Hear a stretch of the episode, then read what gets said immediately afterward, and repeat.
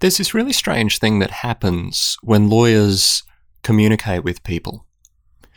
And it goes something like this when they're at a party or just chatting with their friends, they are perfectly human and normal when they're sending messages to each other or Facebooking or whatever. They use a slightly modern but still fairly casual form of communication.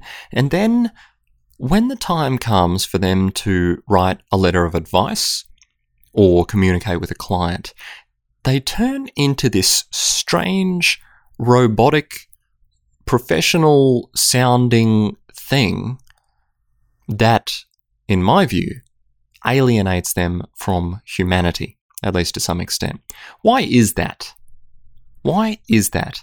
That is what we're going to talk about today. If you're new here, my name is Chris Hargreaves. I'm from tipsforlawyers.com and this is my podcast where I explore things that I hope will be largely relevant to lawyers in particular. If you enjoy the podcast, I'd appreciate it if you'd subscribe and leave a review, ideally a good review. I do appreciate that. You can do that at iTunes in particular, where you can get to by going to tipsforlawyers.com slash iTunes. That will take you to the right place. Now, why is it that lawyers try to sound professional? That's the question of the day. When you email your mum and you say, Hi, mum, how's it going? Just thought I'd check in, you're pretty normal sounding, aren't you? But then when you email a client for essentially the same thing, do you say, Dear Mr. Bloggs, I refer to our earlier email dated a week ago. Could you please advise whether you've had an opportunity to consider the content of that email and r- when you intend to revert to us on the matters we raised? Full stop, yours faithfully, lawyery sounding person. Why is this? Why is this? Personally, here's what I think happens.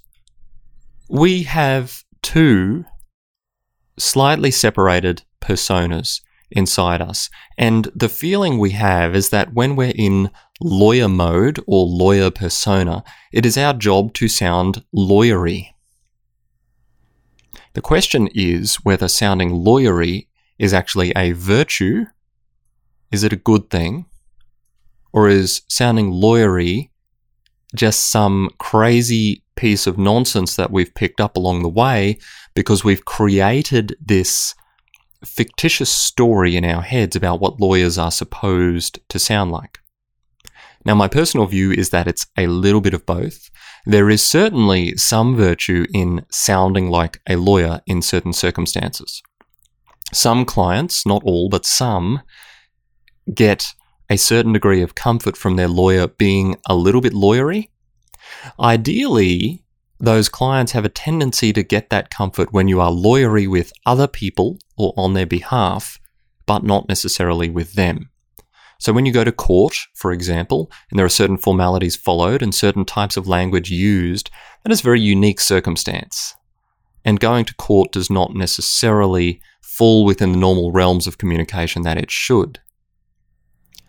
If you communicate to your client in the same way you communicate to the court, you're going to find that you seem a little aloof and that much of what you say doesn't make any sense. However, once again, when you're communicating with another lawyer, you might use slightly more lawyery language. You might not, though. And the question is, is it really necessary? And my personal view is that it isn't. Uh, certainly, there is some jargon that is pretty hard to avoid when it comes to drafting court pleadings and when it comes to doing certain aspects of the job. But if you are emailing a client just to say, hey, Bruce, uh, did you have a chance to check out the contents of our email? Question mark, look forward to hearing from you. Why can't you write that instead of what I said before? Why can't you be as personable in an email as you are when you call them? And if you're really struggling with this, if, if you just go into default lawyery mode, I really want to suggest that instead of emailing people all the time, you just pick up the phone and actually call them. There are a number of reasons for this. The main one is it establishes your humanity. The second is it builds trust better. And the third is it gives you a much greater opportunity to gauge the tone of the response than an email will. Now, I know we like sending emails, and in some circumstances, that might be the best way to do it, but it's not the best way to do it in all circumstances. And if you are looking to establish a relationship with a client, or you are looking to serve a client particularly well, then telephone calls are the way to go. Or face to face meetings, but you know, those are expensive and those have a tendency to be inconvenient for your client, who is, at the end of the day, the person you want to look after.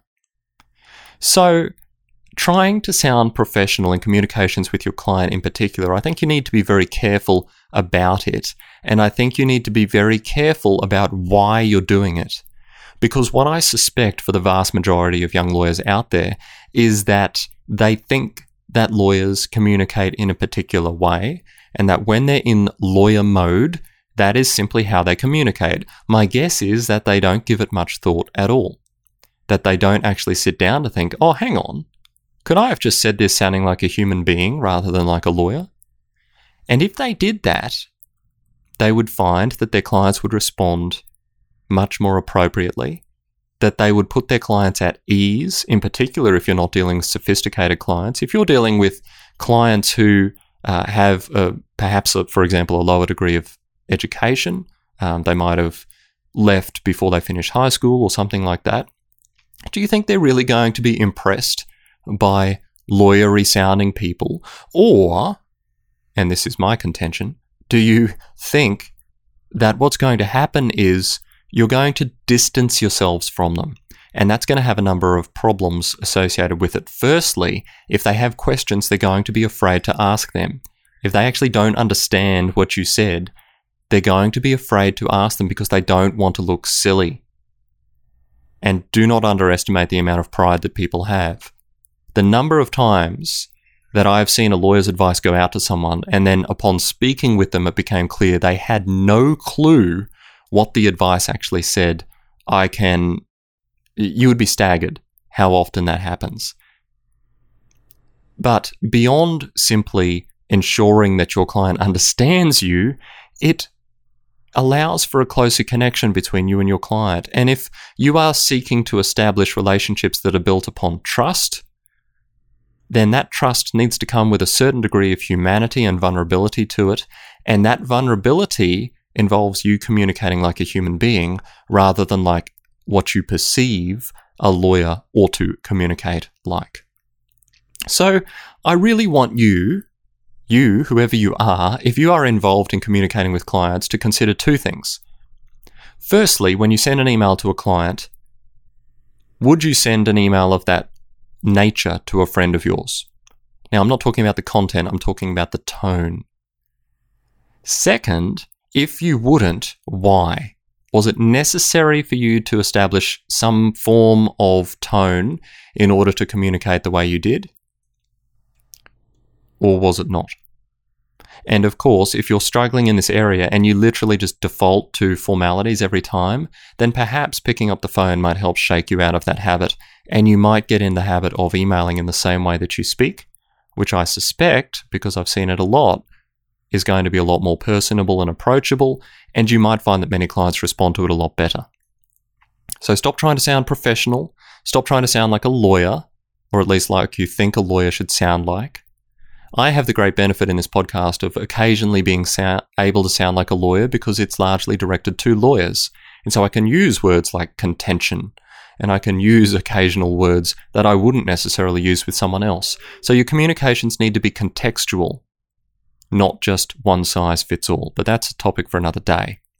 I'm going to sign off here. If you enjoyed this episode, if you got something out of it, let me know. Leave a comment, leave a review, tipsforlawyers.com slash iTunes.